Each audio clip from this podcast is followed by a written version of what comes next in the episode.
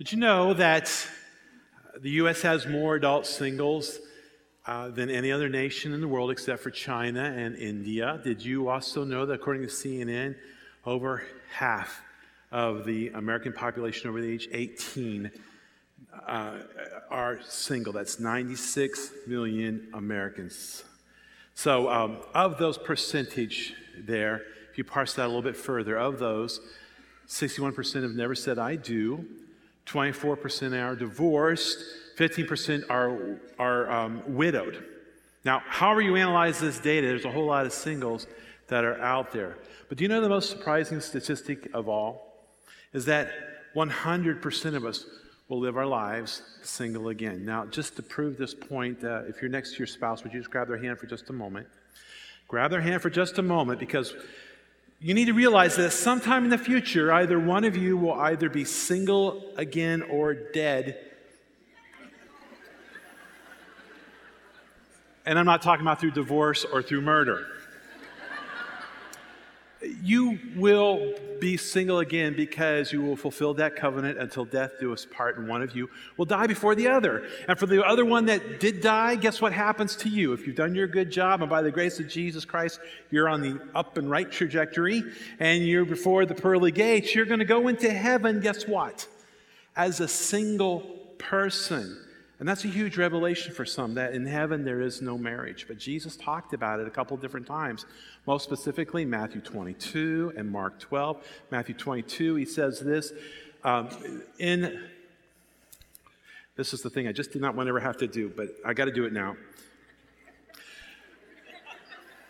For in the resurrection, they neither marry nor are given in marriage, but are as the angels of God in heaven. Marriage is a temporal institution. It's God originated, God ordained, certainly God blessed. It's critical for his plan here on earth, but it is an earthly institution.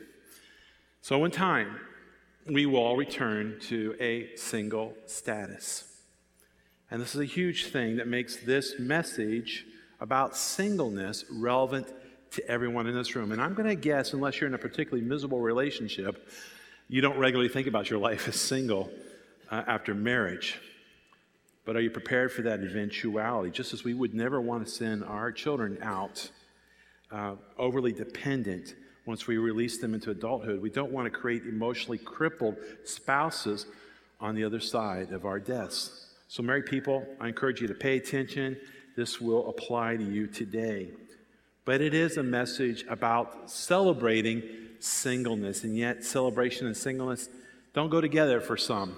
They spend too much time preoccupied with the thought of getting into a relationship or getting married. I know others who wear their singleness tragically around them, or they abuse God's gift. They exploit their singleness in selfish ways. They use it as an excuse to live out their lives immaturely, immorally and it's destructive. It's heartbreaking. And I'm standing before you today not as the most gifted communicator on our staff. I will tell you, I am not. But I am here because of the testimony of my life, a life that's well known to many of you because it's been publicly lived out these past 26 years. And as many of you know, I was a single guy until age 42. And in those decades, God revealed a lot to me that I want to share with you today. And this is the first thing one is a whole number. Now, I shared this with my wife in advance, wanted her to get a feel for that, and her response to me was, Todd, don't get too cliched.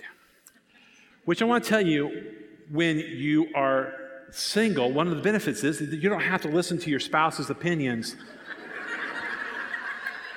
on things. I did try to find another way to say it, but it's absolutely true.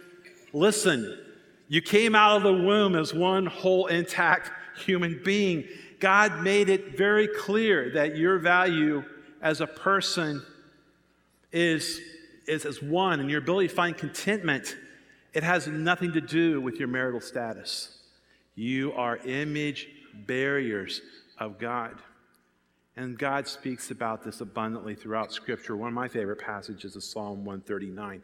You need to read Psalm 139 in its entirety, but we're just going to insert ourselves right there at verse 13. Listen to this For you created my inmost being.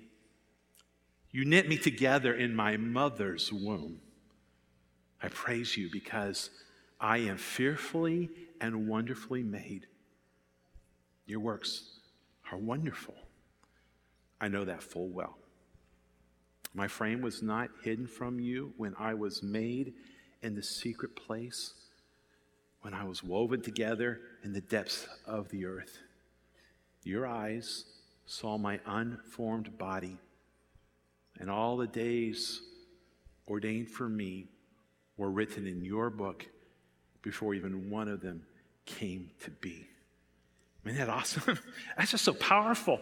You were made whole and complete and good, and you will return through the grace of Jesus Christ a whole and complete individual to Him. Now, I don't know the mystery surrounding uh, the familiarity that we will have with our wives and with uh, our spouses, our children in heaven. I just know that as good as it seems right here, what we will experience in heaven will be far better, but it will be outside the context of this earthly institution of marriage as we understand it today. We start as one soul and we end as one soul. And there's broad application to this because our identity was never intended to be tied up into the label of being married or being single. Your identity is in Christ Jesus. And yet, too often, we tie up our sense of wellness in the fact that we're married or the fact that we are not. Uh, or we look at people who aren't married, particularly, and we see an incompleteness in them. And so we're guilty of saying things like, oh, don't worry, your Prince Charming will come. Or the one I used to hear on a regular basis is like, um, you're not getting any younger. Celebrate your oneness. One is a gift. The Bible talks about singleness as a gift.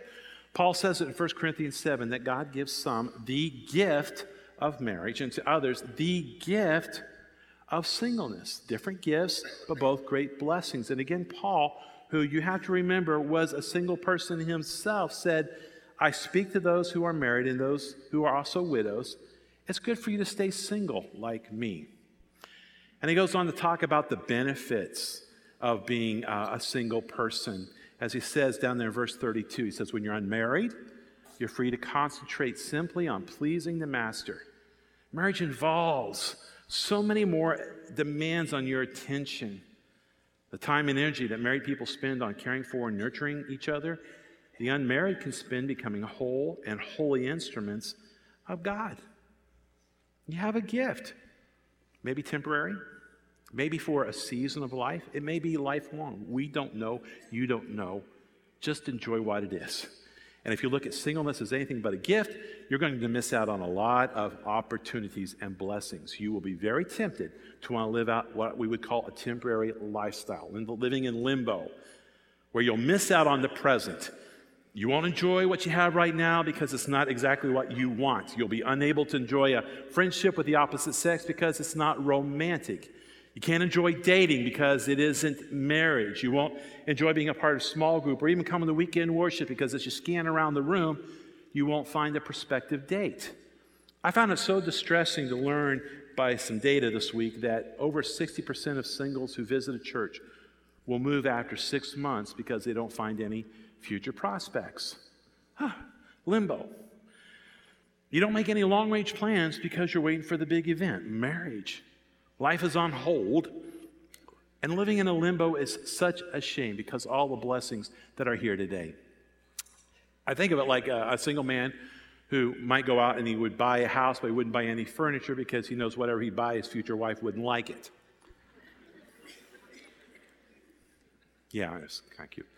There's, there's an application for marriage here as well. How many of our lives are lived too much in limbo, waiting for the next episode, the next chapter, when I get my diploma, then when uh, I, I graduate from college, then when I find that right job, then when I get the promotion and the raise, then we'll be there. And then, you know, when we have children, then things will be where, and then, you know, you move on to later stages. And if we get that cancer report or get that report back and it's not cancer, then, and life is just lived waiting for the next chapter that we never enjoy fully today. Waiting is a gnawing thing on the soul. Don't take Paul's words lightly. I mean, here was a man who was living out a sentence in jail, and he could say with all sincerity, I've learned to be content, whatever the circumstances. Now, notice he said he learned to be content because contentment is a learning exercise, and learning doesn't come easy. So, what can we learn here? We can learn that contentment can be had in all seasons. If you're single, great. If you're married, that's awesome. There's nothing incomplete in either model. They are gifts from God, and we need to embrace it to the full, okay? Wonderful gift. One is a whole number. Sorry, Amanda. It's just got a way it's got to be said today. All right. Now, another observation uh, as a single man that I uh, was as a single man, I can share with you my reflections. And that is that uh, there are liabilities to being single, to being just one. It would be dishonest of me if I were just to sugarcoat and say that every part of the single life was easy, perfect, and ideal. It's not true. And there are very good reasons why Solomon in Ecclesiastes 3 said that two are better than one, because when one falls, there's the other one to pick him up. We all need to lean on someone when life threatens to knock us down. And I don't have to think too far back um, to remind myself of the daily challenges of being single. But I can celebrate that even with those challenges, there were Christ solutions and joys I could experience. One of the needs I had was for, for community. It's a very natural need that all singles have. And think about this. You may have not looked at it from this way, but where does a single person go to vent when they had a rough day at work, or even if it was a good day? How about they had an unpleasant conversation with a family member? Where do you go to process?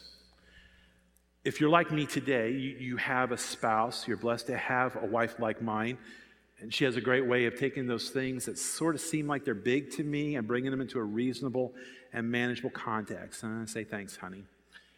But if you don't have a ready counselor, often what you do is you go home, you know, grab something out of the fridge, you go to bed, and you sit there and you stew about it all night. And then things that were relatively small problems become fixated, large issues. And this was a big problem for me as a single person. And anybody who was a staffer on our team back in the day knew that, that I needed a lot of process time.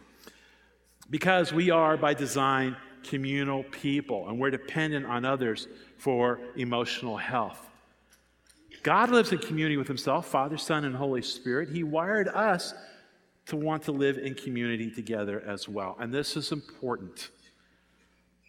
You may be single, but you don't have to be alone. Paul was a single man. He was rich in relationships. He counted his many ministry partners as his dearest friends. He called one Onesimus his very heart. He often spoke of the affection of the community that he found in the church families, in Philippi in particular. And I want to stand in front of you and tell you that God blessed me with a fantastic community in this church. Came right out of here. Many of those people were married families, but they invited me into their lives. They allowed me to enjoy their families, and they made it natural for me to engage in all the natural chapters of their lives. And for over a decade, we shared ministries together. We went on short term mission trips. Uh, we went on vacations together. My accountability system came out of the group of men from that bunch. And those are the people where I found the relationships that gave me the, the space to be able to process and get perspective. And they poured wisdom in my life. And I like to think that um, they would agree that I contributed meaningfully into their lives as well. It was a beautiful thing because our relationships weren't built around being married or being single. It was built around wanting to be fully devoted followers of Jesus Christ. We found the common ground in our faith. And whether you're married or whether you're single, think about how many issues we do have in common. We all deal with contentedness and holiness, learning love to learning to love and appreciate ourselves, to be selfless, to live out life in the fullness of Christ, to master the fruits of the Spirit. And married people, I'm asking you to open up your lives and invite the single people in your community into your world. Now, it doesn't mean you have to involve them in extra activities. Just include them in what you're already doing. And singles, don't edit yourself out of these relationships just because they're married. Another word for our married friends, we're talking about this subject. Consider that this is a message that we all need to be reminded of because there is a difference between feeling lonely and the reality of being alone. And I know plenty of married people who are lonely. Loneliness is just the absence of intimacy, but you don't have to be alone. We all have Jesus Christ, and we all have Christian community. Now, another vulnerability that uh, I experienced as a single man, and, and uh, I'm going to be a little transparent here, um, but it's, it's a real issue. And it's the natural desires of biology. As contented as I was as a single man, I, I always lived with the reality that my body was designed for sexual intimacy, that there were good desires that were placed inside of me because of a di- divine architect, placed there so that I would be motivated to fr- be fruitful and multiply. It was a little latent at times, but it's there anyway. Sometimes those desires were fierce.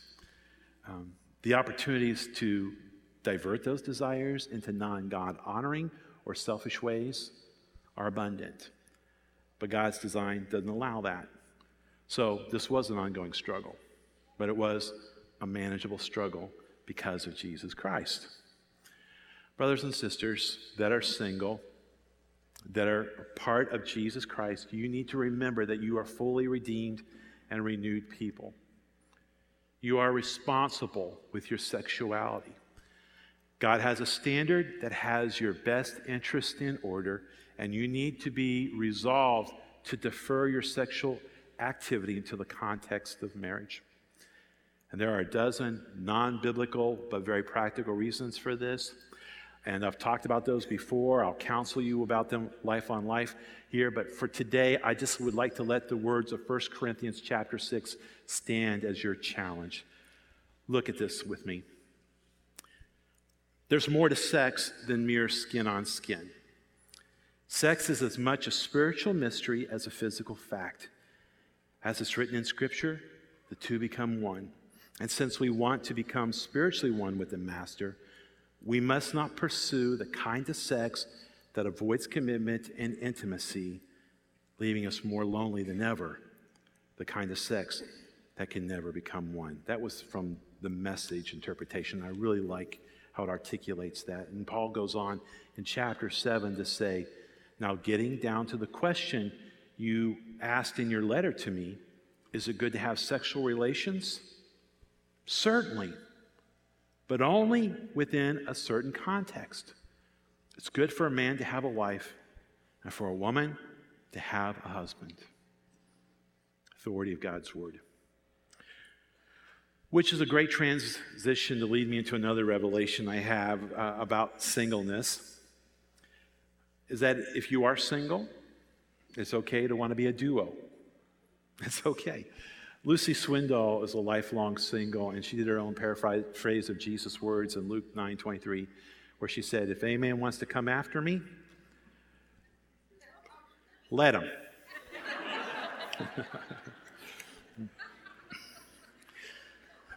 Marriage is a good thing. It's a gift from God. It, and if it's a desire of your heart, then you go after it. You start dating in God honoring and healthy ways. There's, there's nothing wrong with that at all. And all my single years as a single guy, um, I did date some, and I was a lousy dater. And to all of you in this church family that were victims,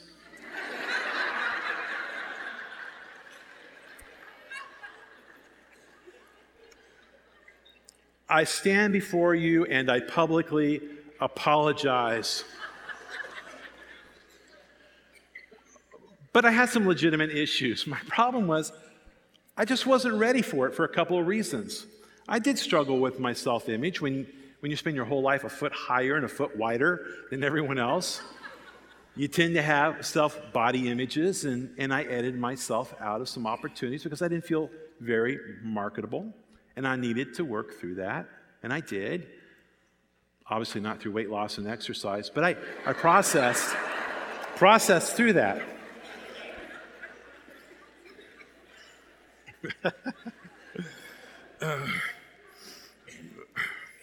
I'm not bragging about that. I don't think it's a great, I'm not ever going to do a, a, great story and testimony about, you know, weight loss here, but I, I um, anyhow, I had to work through some things. I, probably the bigger issue for me was the matter of priorities. I was very consumed with my work in ministry. And I remember uh, going out on a date one time with a lady, uh, and when it came time to schedule a second date, I, I couldn't find another evening available for three and a half weeks. And she just sighed and she looked at me and she says, You know, you don't really want to date. And uh, she said, When you're ready, maybe come back and give me a call. And I didn't like what she had to say, but she was right. I needed to be available. Dating is a process, it requires time and attention, and we must give it those margins. And there are other reasons. I know of others who don't go out and put themselves out there for fear of rejection or, or, or they, they're dealing with some sort of uh, identity issues. Or there are others who grew up in homes where they saw marriage poorly modeled and they're resolved that they just don't want to recreate what they grew up with. And these are legitimate hangups. And often they require emotional homework. Go and talk candidly with a pastor. Go talk with a, a, counselor. Uh, you can even talk with your small group about some of these issues, and I think you'll find some good advice and wisdom there. But when you are ready to go into a relationship, consider this before you begin. Know what you're looking for. I ran into some of our widow ladies at a luncheon. They were sitting there around the table a couple months ago, and I was teasing them about man hunting, and one of them piped up and said, Well, you know what we're really looking for in a man, don't you? And I said, No, why? She says, One that can drive at night.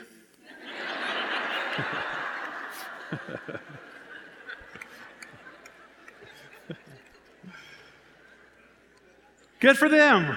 They got a target they can aim for. How about you? What are you looking for? Does your list reflect God's standards? Are you living up to the expectations that you expect out of another? This isn't about whether you both like sports or the same kind of music. This is about whether you are mutually hungering after God in the same spirit. It's about having the same spiritual goals as you. It's about being equally yoked. And once you know what you're looking for, then go looking for it in the right places. Meet people in the places that reflect what is important to you. I, I met my wife on a short term mission trip I followed a, followed a four year friendship inside of a small group Bible study before it turned into what it is today. Are you seeking a woman after God's heart?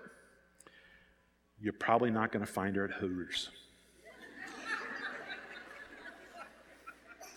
Hooters. I didn't even know how I said that right. Hooters. Okay. it's like Billy Graham, didn't I? Hooters. oh. No, you know, I, I meet singles and they tell me they go to bars. They don't like bars. They have no desire to ever be in a bar, but they go hoping to find someone else who doesn't like bars and has no desire to go to bars. It's a wish fulfillment that's in a doom loop. It's never going to succeed. Let me just throw an alternative suggestion for you out there. Ladies, you want to find a hardworking man? Volunteer with Community One. You're going to find a guy who knows how to strip off a roof and put one back on. Man, you're looking for a woman good with children. Volunteer in the nursery.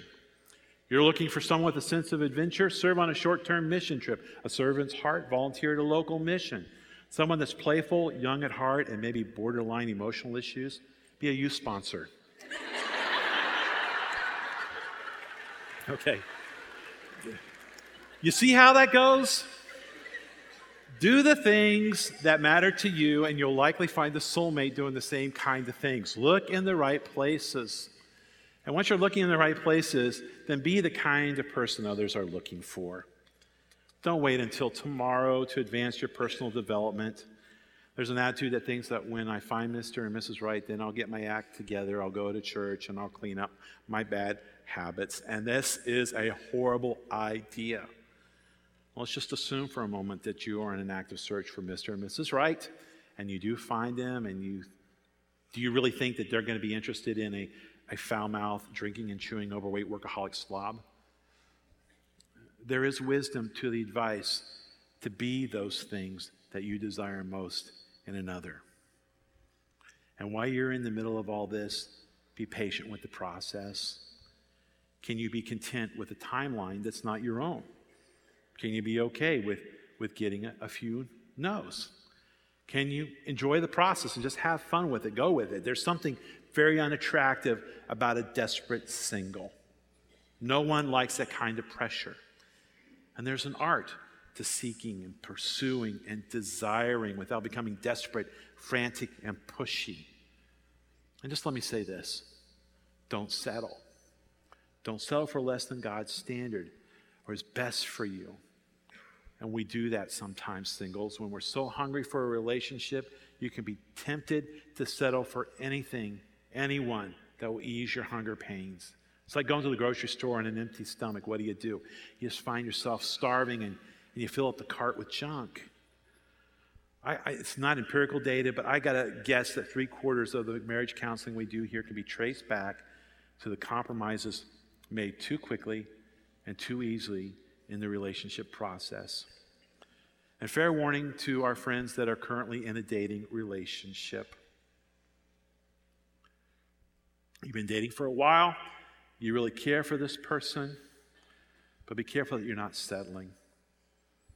You know that you're two people that care for each other, but you're working on two different sets of blueprints. You're unequally yoked, and it won't work. You won't agree on the basic principles of life or what's important, how to handle finances or how to raise kids. You won't be able to share all that you want to share about what God's doing in your life if they're outside of Christ. It's, is this true of you right now? If that's the case, you need to end the relationship. It's not judging or saying that you're better than them, it's just being the first to recognize that this is an incompatible situation. Okay, as we move beyond that, it's okay to date. If you're one, it's okay to be a duo. I, I really wanted to share my favorite revelation, the thing I celebrated the most about being a single to the very last, because I was most excited about something really worth celebrating, and it's this. As a single person, you have tremendous potential for impact. Perhaps the most precious thing I learned as a single man is how much positive good you can do in your world. I think about multitude of single people who I respect, people who are confident in their own skin, who have made tremendous positive influence. I think of public servant and devoted Christian Condoleezza Rice, and Christian musician Rich Mullins, and one of the greatest philosophers of our age, Henri Nouwen. Closer to home and, and within our own church family, I think of one of my best buddies, one of our very own, Eric Cummings, who was a devoted, faithful, single man until he's age 47. Think of Katie DeFries, a beautiful and gifted doctor living in Africa. Stephanie Barron, uh, just a real sweetheart of a lady, beautiful lady in Africa, rescuing abused and neglected children straight off the streets. These are amazingly wonderful people. Anyone else would be privileged to call them a life partner, but they've set aside their personal ambitions of marriage in favor of being married to Christ and His work. And it may be for a season, it may be a lifetime call, but they're willing to do that for the cause of Christ. Our newest pastor, Patrick Garcia, told me this statement this week, and I thought it was really good. Being married helps you be like Christ, while being single frees you up to serve like Christ. Boy, is that true. There was something very special about being available at any hour to help someone in need. I could, I could spend multiple evenings out serving others, enjoying small group communities, volunteering and contributing. In those years, I got to travel to over 30 different countries, be part of startup mission projects. It was rich and rewarding work. Now, today, my life looks a little different because of the covenants I've made with my wife and with my kids. I do not regret that. I hope you don't hear any part of that. It's been beautiful. But the opportunities that I had to serve the way I did as a single person aren't nearly as frequent. My time is limited, and I'm differently focused. I love my current assignment, it's a gift, and I love that assignment as a single man. It was a gift too.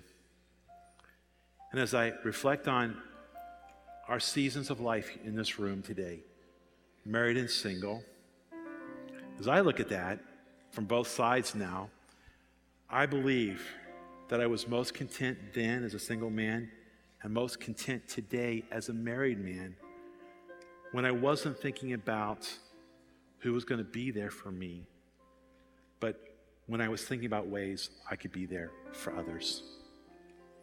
I wonder today if you're willing to consider the possibility that God has a special identity for you, a unique identity that's not labeled by single or married, but a person whose identity is found in loving and following Jesus Christ and encouraging others to do the same.